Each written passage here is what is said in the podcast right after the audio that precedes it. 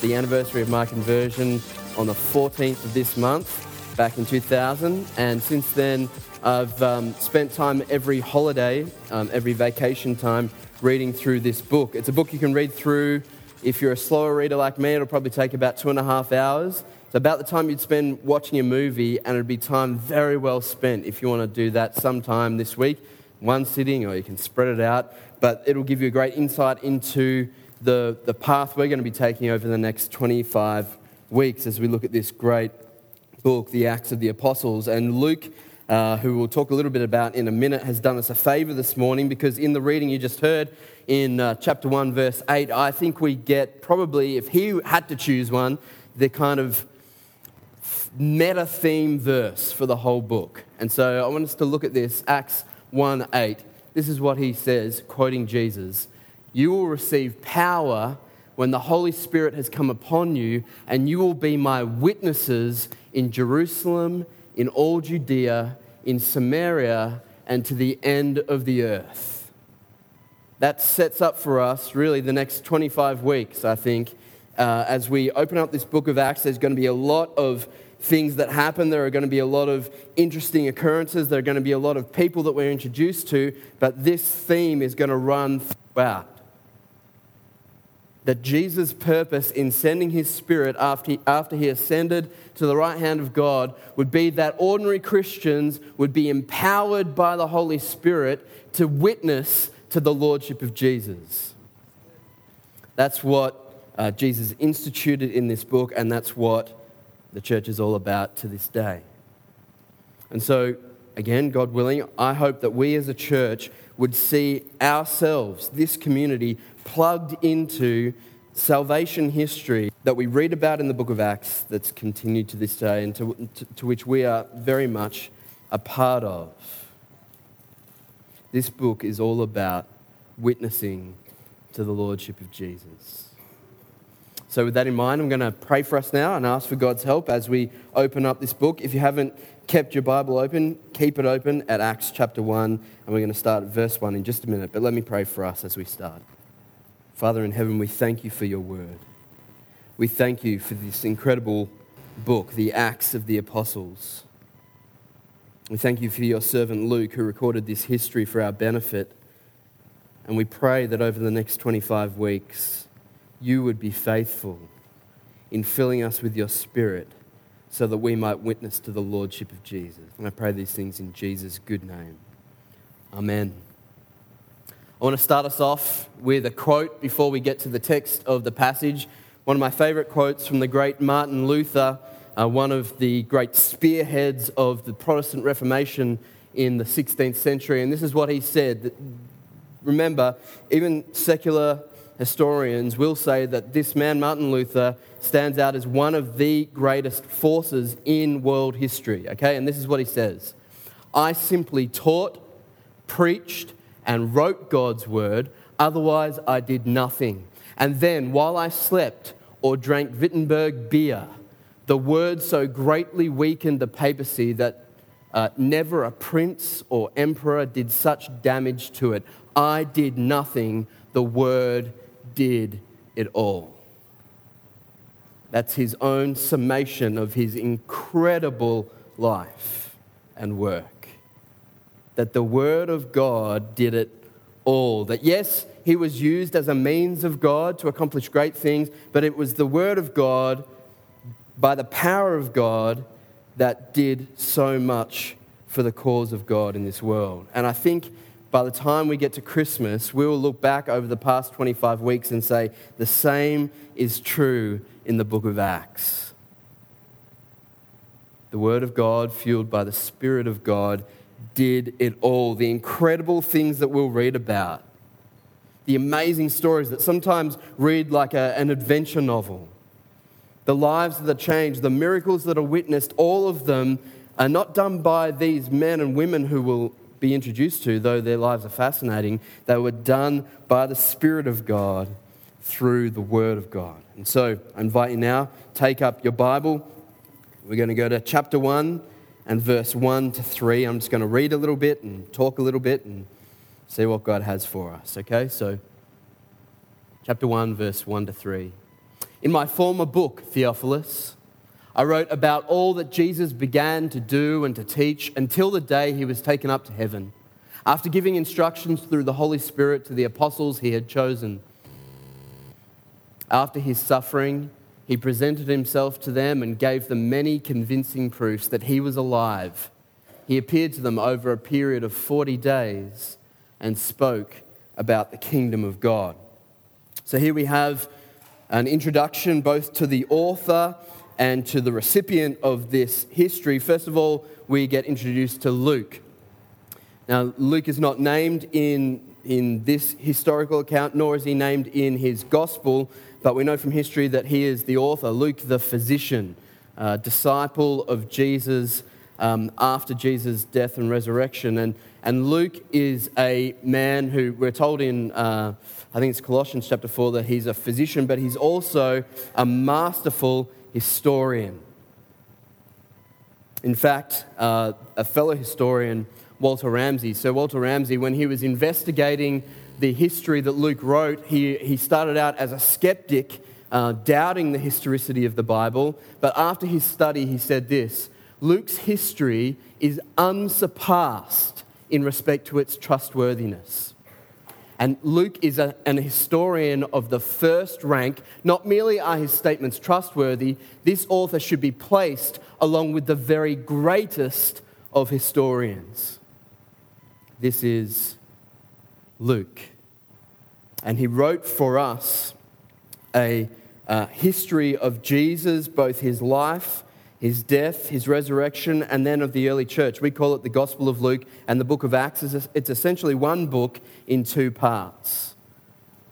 And so you might have read through Luke's Gospel, and uh, and now we've come to the sequel, the Acts of the Apostles. And he has written this in the first place, yes, to us today, but in the first place to a man named Theophilus. We don't know exactly who this man is. His, his name in the Greek means Um, loved of God. And so um, this could be a pseudonym for someone. It could be someone who is investigating Christianity, maybe is curious about Christianity, but doesn't want to be known to be investigating Christianity, because at the time it was a dangerous thing to be looking into the faith of the Christians. And so Luke might be sort of using a pseudonym, a fake name, a loved of God, so not to reveal who he is. But he's probably, we think, maybe a, a wealthy benefactor who's sponsoring Luke's historical account, sponsoring him to be able to go around and ask investigative questions and write all of this down, all of which costs a lot of money, especially in the day. Uh, it could be that. Others have suggested that he might be a lawyer defending Paul in Rome. We see at the end of this book, in, in the book of Acts, that Paul is imprisoned and uh, about to undergo a trial. It might be that he's the lawyer who's defending him, and he's asked Luke to put together an account of Jesus and the early church in order to defend Paul. That's another idea. The, the truth is we don't really know, um, but the point is that Luke has written this account to explain with historical accuracy the life of Jesus in his gospel, and then the beginnings of the early church in the book of Acts. And so we should come to this with great um, assurance of the historicity of what Luke has written. Some people over the years have tried to uh, tried to suggest that, that that Christianity and that the Bible in particular is just a, a bunch of myths. Uh, someone I love very much just this past week told that to me. He said, you know, it's, all this is just made up anyway. Uh, C S. Lewis, a writer that you might know, um, you might know him as a, a writer of children's stories, the Narnia, Chronicles of Narnia and others. Actually, most of his life was spent studying medieval literature and specifically mythology. And he said, in response to critics who leveled this um, accusation of, of mythological writing, he said, "I know mythology." Right? Few people in the world knew it better. He was a don of both Cambridge and Oxford universities. He said, "I know mythology, and there isn't a scrap of mythology in what I read in the New Testament." What we read in the Acts of the Apostles is historical narrative, and so I want you to trust what we read as being the truth as God has revealed it to us through his servant Luke. And he says, very importantly, in the first verse, if we can just pull up the Luke uh, one one again, He says to Theophilus that in my former book, that is the Gospel of Luke, I wrote about all that Jesus began to do and to teach, right? And the implication for the, the Acts of the Apostles is that this is the sequel. This is the continuing story. Luke is now writing for Theophilus all that Jesus continued to do and to teach. You might say, well, Jesus is dead now. No, Jesus is not dead. Jesus is risen. Jesus is alive. And so this book of Acts is simply the continuation of what the risen, reigning Lord Jesus is doing and teaching through his apostles, through the early church. And some have suggested that you can break down the book of Acts into two parts, equally chapter one to twelve and then thirteen to twenty-eight. And the first half is sort of about Peter and the second half is sort of about Paul. Or, or another division is um, Luke do, doing a history of the church up to ver, uh, chapter fifteen, where he's just giving us the sort of eyewitnesses' accounts. And then he turns to start talking about we. This is where Luke joins the journey with Paul from chapter sixteen onwards. It's really not important how you break it down. We're going to break it down over twenty-five weeks. And I trust that God is going to teach us a lot, not only about the early church, but about what that means for us as the church in twenty sixteen in Caroline Springs here today, all right? So that's where we're heading. We're going to see all that Jesus has continued to do and to teach through the early church. So let's keep going. Verse four to eight, let's read that. On one occasion, Luke writes, while he was eating with them, this is Jesus, gave them this command, do not leave Jerusalem, but wait for the gift my Father promised, which you have heard me speak about. For John baptized with water, but in a few days you will be baptized with the Holy Spirit.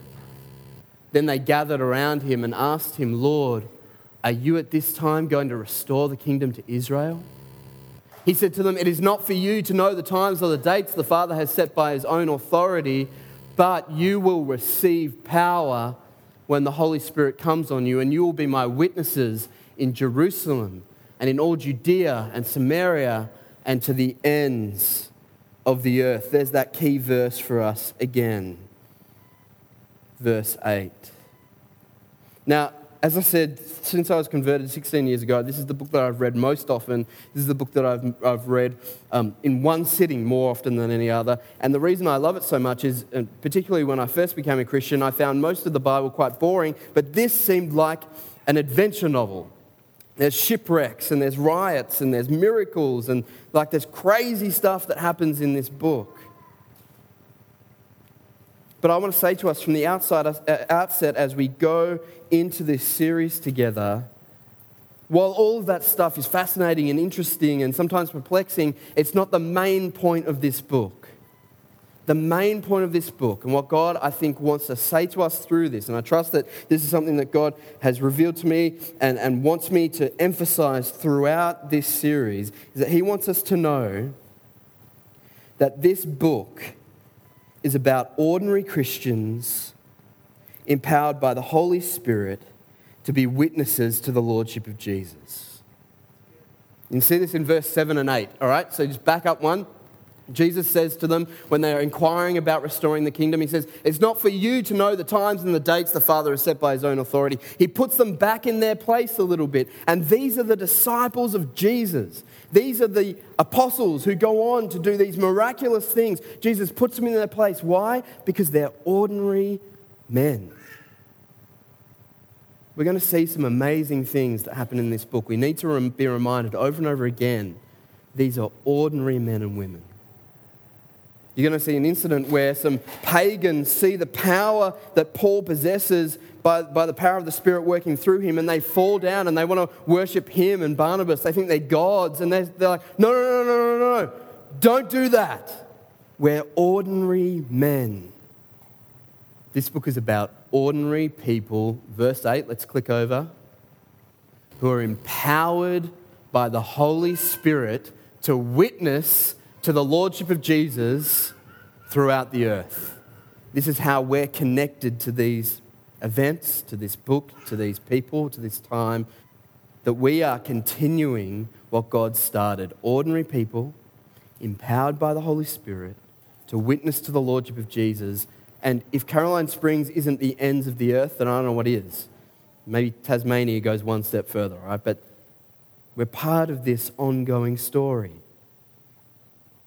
So let's just have that in mind. Let's let's have that as the filter by which we see all of these things. Let us let us resist the temptation to somehow pedestal these men and women and the miraculous things that they do, and rather remember ordinary people empowered by God's Holy Spirit to witness to the Lordship of Jesus. He's the focus of this book. He's the hero of this book. He's the risen and reigning Lord Jesus Christ. Let me show you. Verse nine to eleven says this. After he said this, he was taken up before their very eyes, and a cloud hid him from their sight. They were looking intently up into the sky as he was going, when suddenly two men dressed in white stood beside them. Men of Galilee, they said, why do you stand here looking into the sky? This same Jesus, who has been taken from you into heaven, will come back in the same way you have seen him go into heaven. This is the point. This is the point of the ascension of Jesus. This is what we need to know. Jesus is on the throne. The reason I think that Luke makes a point of establishing this at the beginning is that for the rest of the book, no matter what happens, the next twenty-eight chapters, the next twenty-five weeks, no matter what happens, we need to know Jesus is on the throne. Through shipwrecks and riots and miracles and conversions, Jesus is on the throne. He's the object of our worship. He's the focus of our attention. We don't get distracted by peripheral things. We focus on Jesus, the Lord Jesus, who sits on the throne. The fact that he was raised from the dead and then ascended into heaven is the vindication of all that he said about himself, right? Jesus reveals himself as God, then he's killed, and everyone's demoralized. The disciples are completely heartbroken. The whole movement collapses. And many today, my friends who are Muslims, will point to this and say, see, your God is weak. He died. To which we reply, yes, he died. And then he was raised. And then he ascended to the right hand of God and is ruling and reigning over all things. As it will say later in the book of Acts, there was a time when he passed over those who refused to bend the knee. But now he commands all people everywhere, Muslims and Christians alike, to confess that he is Lord. There is no other name by which men can be saved. Why?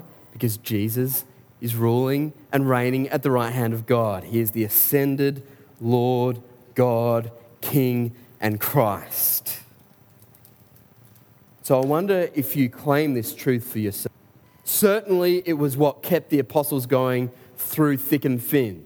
You're going to see at points these guys get beaten viciously, thrown out of a city, and then they turn around, come back in, rejoicing and preaching the gospel.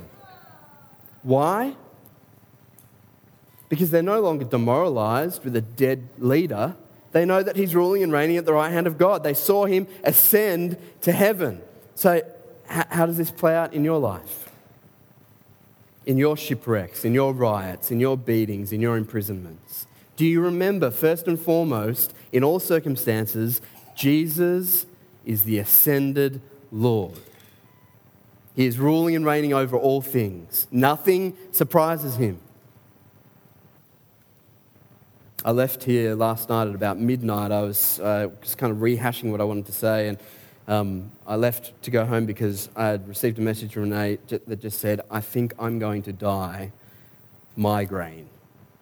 And so I just bolted home and just found her in bits, just just like, some of you know what this is like, right? And she gets migraines kind of fairly regularly, but this was like a super migraine, right? And, and, she, and, and she... particularly because she was a paramedic, she's like, her greatest fear is ever having to go to the hospital. She feels like she knows everyone there at the emergency room and somehow she'd be embarrassed to go, right? So she never says this, but she said to me, I think I might need to go to hospital. This is just... And in the end, we just prayed and she and we got some relief. But during that time, just having my nose in this book beforehand, I was reminded in the midst of this chaos, in the midst of this excruciating pain, in the midst of the powerlessness, knowing that I can't just drop a handkerchief on her and heal her, in the midst of all of this, I remember Jesus is on the throne. Jesus is on the throne.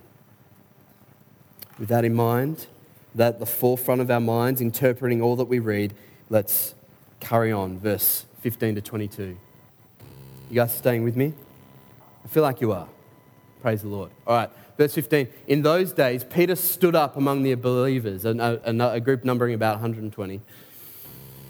And he said, brothers and sisters, the scripture had to be fulfilled in which the Holy Spirit spoke long ago through David concerning Judas, who served as guide for those who arrested Jesus. You can hear the heartbreak in his voice, this betrayal. He was one of our number and shared in our ministry. With the payment he received for his wickedness, Judas bought a field. There he fell headlong. His body burst open and all his intestines spilled out. Everyone in Jerusalem heard about this, so they called that field in their language Akeldama, that is, field of blood. For, said Peter, it is written in the book of Psalms, may his place be deserted, let there be no one to dwell in it, and may another take his place of leadership. Therefore, it is necessary to choose one of the men who have been with us the whole time the Lord Jesus was living among us. Beginning from John's baptism to the time when Jesus was taken up from us, for one of these must become a witness with us of his resurrection. So they've got this problem. Judas was a disciple. Judas was one of them. Judas shared in their ministry, and now Judas is dead. He died a betrayer, a treacherous traitor. Now, good thing to remember again, and this reinstates the point, reaffirms the point. Who's on the throne? Jesus is. Who is surprised by what Jesus, uh, Judas has done? The disciples are. They thought Judas was just one of those. He was. He played in the music every week. He was. He preached from now and then. He, he was the treasurer. We trusted him with the money, right? He was. He was that guy. And now he's dead, traitor, killed himself. Jesus is on the throne. God is sovereign over all things. This has not surprised him. Peter says, this has so very much not surprised God that the Psalms, written hundreds of hundreds of years ago, spoke about this, right? God wasn't surprised. But now they need to replace him. And so they gather the disciples together, and as we see, they're going to choose a couple of people as candidates for the role of apostle. I just want you to notice before we move on to verse twenty-three, for one of these must become a witness. There's that word again. I want you to have that sort of in your mind, just to have a little bell go off whenever you hear this word witness. Because my, well, it's not mine, I believe it's the book. Meta theme for us is that Christians are ordinary people empowered by the Spirit to be witnesses to the Lord Jesus Christ. All right? Here's another couple of witnesses coming up, verse twenty-three. So they nominated two men, Joseph, called Barsabbas, also known as Justus. It's kind of confusing. I don't know why I need three names, but there you go. And Matthias, keeping it simple. Then they prayed, Lord, you know everyone's heart. Jesus is on the throne. You know everyone's heart. Show us which of these two you have chosen to take over this apostolic ministry which Judas left to go where he belongs. Then they cast lots, and the lot fell into Matthias. So he was added to the eleven apostles. Let me just um, step out of this just for a moment and talk about something that we might might be good for us to understand as we try and interpret this book together as God's community, because there have been sort of fights over the years between factions, those who believe that the book of Acts is prescriptive that what happens in it should prescribe what happens for us as Christians today. And then those who say, no, no, it's descriptive. It's just Luke's account of what did happen. It doesn't necessarily prescribe what should happen today. And and my view is, and I hope you agree, is that it's both at different points. That there are things in the book of Acts that are prescriptive for us. I'm saying chapter one, verse eight is prescriptive for us as Christians. That Jesus wants to fill us with his Spirit so that we would be witnesses to his lordship to the ends of the earth. Right? That's a prescription for us as Christians, as a church. Other, other episodes are descriptive. At the very end of the book, you'll see Paul gets bitten by a snake. He doesn't do anything about it, and he doesn't die. If you get bitten by a snake, that's not a prescription for how you should respond to it, all right? Get to the hospital. In this instance, the way that they choose the next apostle, they cast lots. Now, they're standing on solid ground. I think it's Proverbs sixteen something says that the lot is cast into the lap, but every decision is from the Lord. The lot is a, a dice, right? You can throw the dice. Every decision, every number that comes up is from the Lord. So they trust that, and they cast lots, and they believe the man that they choose uh, through the casting of lots, or that, that the lot chooses, Matthias, is the man that God wants. This is not how we choose leaders today in the church. And it's actually not how they chose leaders after this point for the rest of the New Testament. So this is descriptive, not prescriptive. Uh, you shouldn't be overwhelmed by this, but you should, as you read through the book of Acts, I'll be asking this question, and you should as well, ask the Spirit of God to reveal to you, is this something that is prescriptive that we should be doing, perhaps that I'm not doing, perhaps that I don't want to do, or is this something that is descriptive that might inform what we do but isn't a commandment or a prescription for how we should behave? I just wanted to cover that, all right, because that's an important key to the interpretation of this book for us. So let's carry on. We're going to get into chapter two and um, and just for a little bit, because this whole section, the chapter divisions aren't very helpful, okay? Um, this whole section one verse one to two verse thirteen is the preparation for what's going to happen next. The preparation for the witnessing that goes on for the rest of the book. So let's just get to the end of this little section, two verse thirteen, and then we'll be prepared for the next twenty-four weeks. Okay, so let's read verse uh, chapter two, verse one to three. When the day of Pentecost came, they were all together in one place. Suddenly a sound like the blowing of a violent wind came from heaven and filled the whole house where they were sitting. They saw what seemed to be tongues of fire that separated and came to rest on each of them. So this is the great Pentecost event. Pentecost didn't start at this point. It's a festival that had been celebrated over the years and actually in, in sort of different ways through the history of the people of Israel. But it's at that point that God fulfills his promise to send his Spirit to empower the church to witness to the lordship of Jesus. So Luke has recorded this before in his gospel, and the other gospel writers will mention as well, where Jesus says this helper is coming, this, this, this encourager is coming, this comforter is coming, this Spirit is coming who's going to empower you for ministry. John baptized with water, but Jesus baptizes with the fire of the Spirit. It was promised in Old Testament prophecies, one of which uh, Peter is going to quote in uh, next week's passage. This is the fulfillment of that promise. God sends his Spirit. And so, because it's this, this marker that God is laying down in salvation history, because in the past, people have had the Spirit, people have been filled with the Spirit, but only from this point on will every believer be indwelled with, baptized with the Holy Spirit. So God's laying down this marker that changes the game, and he, he, he, he sends with it the attendant sort of signs that this is a big deal. Wind, fire. Wind, fire. So it's interesting to note that the word Spirit in, in the Greek is pneuma, pneuma, silent P. It's where we get a pneumatic tire, right? Pneuma, which means wind. And so this perhaps would have made more sense to people in for Luke's audience, written in excellent Greek, by the way, um, that the wind of the Spirit attends this great marker that God is laying down as he fills his people with the Spirit. We shouldn't read anything into it too literally, because I think Luke um, particularly says that it seemed to be a wind and it seemed to be fire. Fire, again, was um, was sort of an imagery used of God himself all through the Old Testament, a consuming fire.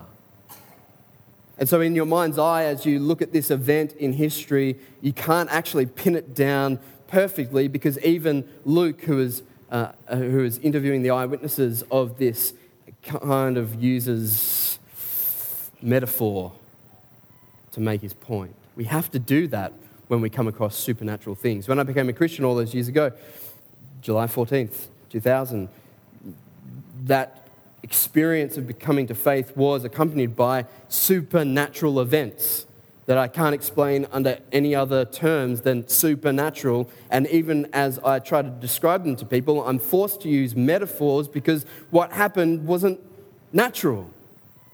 So maybe the whole place was shaken with wind, and maybe fire kind of came down and rested on people's heads, or maybe it was just a bit like that, and that's all I can, you know, it's a poetic language that I have at my disposal to describe this incredible event. Whatever the case, God is laying down a marker in salvation history. All people who believe in Jesus will be baptized with the Holy Spirit and empowered to witness to the Lordship of Jesus. So the question for you this morning is, have you been empowered for this work that God has called you to? Have you been baptized in the Holy Spirit? By the way, that's an interchangeable language. Baptized in the Holy Spirit, filled with the Holy Spirit. Some might want to make those separate events. I believe they're the same thing. That every believer is baptized, filled. Just think about what baptized means. It just means immersed. So it's it's filled, it's saturated, it's immersed with the Holy Spirit and empowered to witness to the Lordship of Jesus. Have you been empowered? If not, why not? It's important to note as well that this is not a once-off event. This is a continual filling that we need to undergo to empower us to be witnesses of the Lord Jesus. So don't, like, yeah, sixteen years ago I was filled with the Spirit and been good as gold since then. No, it leaks. It leaks out of me through every hole that sin bores into me, right? Or out of me. So we need to be praying all the time. Paul used this language in his epistles. An ongoing filling of the Spirit will empower us to be witnesses for the Lord Jesus. And not just witnesses, but disciples. So again, let us, yes, note, wow, this is an incredible occurrence. There's wind and there's fire and it's getting crazy and there's tongues. But let's not be distracted from the central theme here. God is laying down a marker in salvation history and empowering his church from then until now to be witnesses to the Lordship of Jesus. Let's see how it plays out. Verse four to eleven. We'll get an example. All of them, one hundred twenty people, right? one hundred twenty disciples. All of them were filled with the Holy Spirit and began to speak in other tongues as the Spirit enabled them. Remember, this is all the Spirit's work. Now, they were staying in Jerusalem, God-fearing Jews from every nation under heaven. When they heard this sound, a crowd came together in bewilderment because each one heard their own language being spoken. Utterly amazed, they asked, "Aren't all these who are speaking Galileans? Then how is it that each of us hears them in our native language? Parthians, Medes and Elamites, residents of Mesopotamia, Judea and Cappadocia, Pontus and Asia, Phrygia and Pamphylia, Egypt and the parts of Libya near Cyrene, visitors from Rome," right? All these people, both Jews and converts to Judaism, Cretians and Arabs, we hear them declaring the wonders of God in our own tongues. Amazed and perplexed, they asked one another, "What does this mean?" Some, however, made fun of them and said, "They have had too much wine." So here is this event. God is laying down a marker. Salvation history is taking a turn. All people who trust in the Lord Jesus will be empowered by his Spirit, filled, baptized, to be witnesses to the Lordship of Jesus. And there are going to be these attendant events that sort of authenticate what God is doing. This is not just too much wine. This is actually a cataclysmic event that God is doing to authenticate the Lordship of Jesus. So in verse four, they're filled with the Holy Spirit, and in verse eleven, they witness to the Lordship of Jesus, the wonders of God. It happens from the first instant, right? There's no gap. Not filled with the Spirit, then go to seminary for five years, and then be a candidate for ministry for another couple of years, and then we might let you out on the... No, it's just like, filled with the Spirit, witness to the wonders of God. And it's exactly the same for you here this morning, Christian believer. I'm going to pray at the end of this. I'm going to ask, just give you a heads up, I'm going to ask everyone who wants to be filled with the Spirit to stand up, and we're going to ask God to fill us with the Spirit. This won't be some kind of magic act. I've got nothing up my sleeve. I've got no power within myself. It's as the Spirit enables, we just read. But God has promised to fill his disciples with his Spirit to empower them for the work of his mission in the world. And so we know God keeps all of his promises, and so we'll trust that he'll do that. Not just today, you're probably going to need to do this tomorrow morning before work as well. So I want to talk, just at the end, just to finish this off, I want to talk a little bit about what it means for us to be witnesses to the Lordship of Jesus, all right? Because we've established, and you, by all means, give me evidence to suggest I'm wrong in this, but I'm, I'm saying this is the meta theme of this book. We don't want to narrow it down into one theme because Luke doesn't do that, but I'm saying this should be our guide as we go through the book, that this is all about a history of God empowering ordinary people to be witnesses to the Lordship of Jesus. Now, that that word witness is interesting, right? Witness.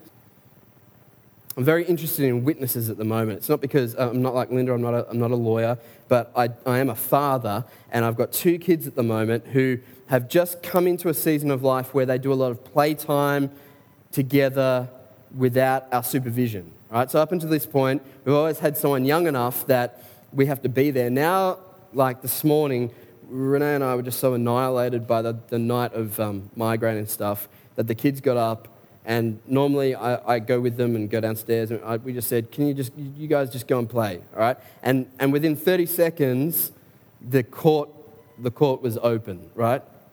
There was crying, and there was accusations, and and and and I don't know, Judah had hit India, and she had pushed Judah, or something, something had happened. I was a little bit foggy, but I'm finding myself more and more needing witnesses to judge the uh, occurrences that happen in my family. Right? If, if I've got a witness, I'm on much sturdier ground than trusting two little liars, all right? And um, and they're liars because they're humans.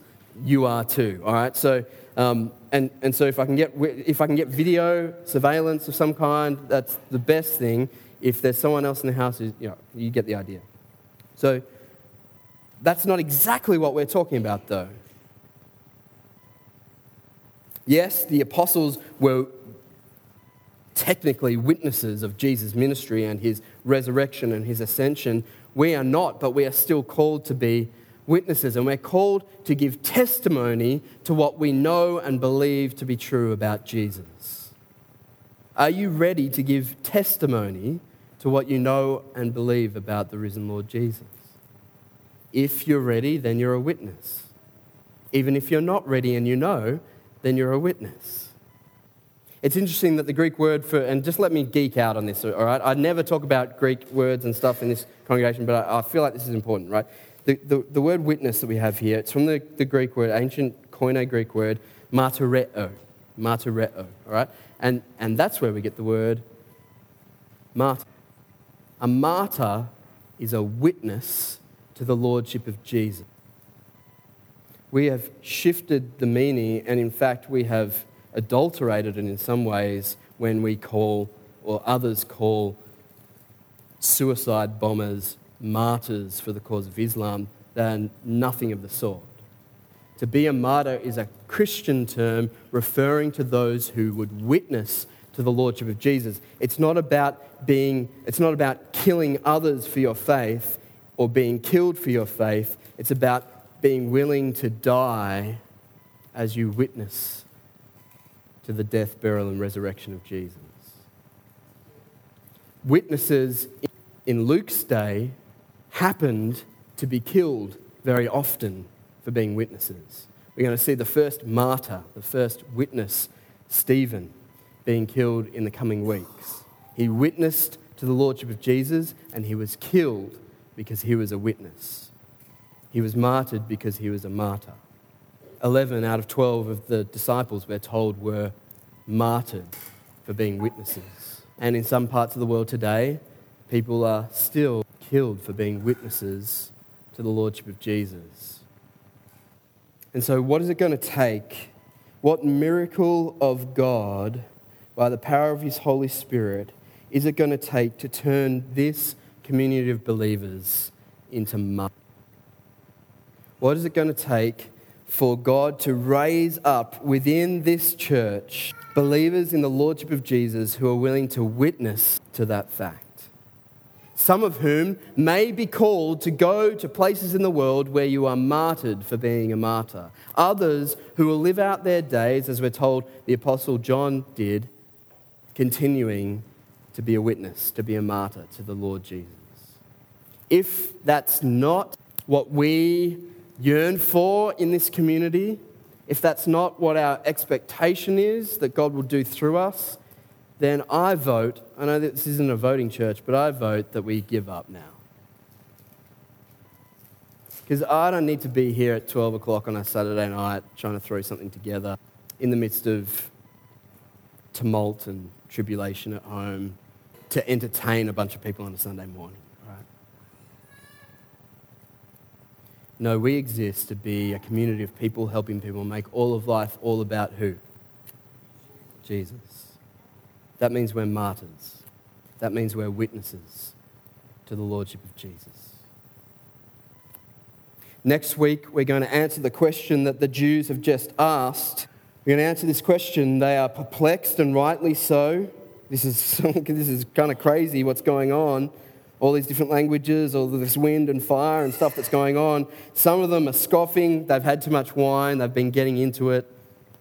Right? Peter's going to stand up. And Peter is going to be transformed from the man who denied Jesus three times to the man who will witness to the Lord Jesus even to his death.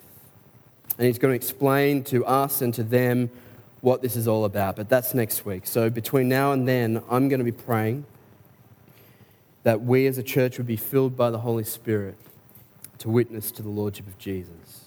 Now, I'm going to pray now, as I said. And I don't know about you, but I, I, I feel empty. I feel very ordinary. I feel limited. I feel broken. I'm aware of my own sin, my own shortcomings.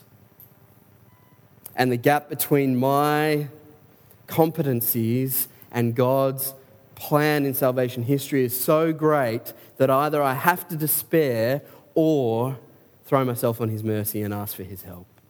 So, if you would like to ask for God's help, if you would like to be filled with the Spirit and empowered for the work of witnessing to the risen Lord Jesus, then I'm going to ask you to stand up. We don't do this very often, but I think there's something in it. There's something in the act of standing, of laying down a marker, of saying, this is what I want. God, would you do this according to your mercy? Let me pray for us all now.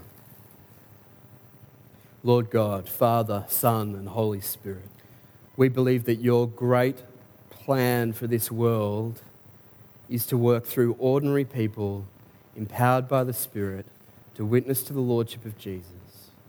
We believe that there is no other name under heaven which, with which men and women can be saved.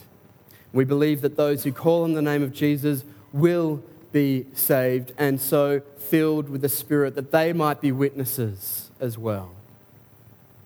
So we do pray throughout the next twenty-five weeks that people would, would be saved, that they would call on that name, that they would bend the knee to that Lord, that people would be saved and converted and changed for eternity. And I pray for my brothers and sisters now. I pray for those who have stood to say, yes, I want to be empowered by the Spirit to witness to the Lordship of Jesus. I pray for myself in that number, Lord, that you would fill us now with your Spirit. Lord Jesus, you've promised that you would do this. You said to us, even evil fathers know how to good, give good gifts. How much more will my Father in heaven give the Holy Spirit to those who ask? So we ask now for your Holy Spirit. We ask that we would be filled, baptized, empowered with your Spirit for the work of ministry that you have called us to. We stand in that long line of disciples of the Lord Jesus, who you are calling through the ages to be witnesses, to be martyrs to the Lordship of Christ. And so we ask now, Lord, not only that you would fill us now, but that you continually fill us for our ongoing work of ministry to the day that we're taken home, to the day that Jesus returns. Whatever our future holds, Lord, we know that you are on the throne, ruling and reigning over all things. So use us, use us, ordinary people, to be witnesses to the extraordinary, risen Lord Jesus. For we pray it in his name. Amen. Thanks, guys. You can take a seat. I want you to take a seat just for a minute. Um, you guys in the band can come up, and um, we're going to respond to God's word revealed to us by praising him uh, with our own words. But just for a minute before we do that, I want you uh, to... pray for us, okay? So um, pray for this church. Pray for those of us who will be preaching through this book over the next twenty-five weeks. Pray for those who will be hearing this book taught perhaps for the first time. Um, pray for those who will be ministered to over the internet. It just blows my mind how many people listen to these sermons. It's, it's, it's kind of mind-blowing, but it's all done by the power of the Spirit for God's own ends. So would you do that for me just for a minute? Uh, either pray in your family groups um, or, or whatever, pray individually, but pray that this series would bless people and bring glory to the risen Lord Jesus.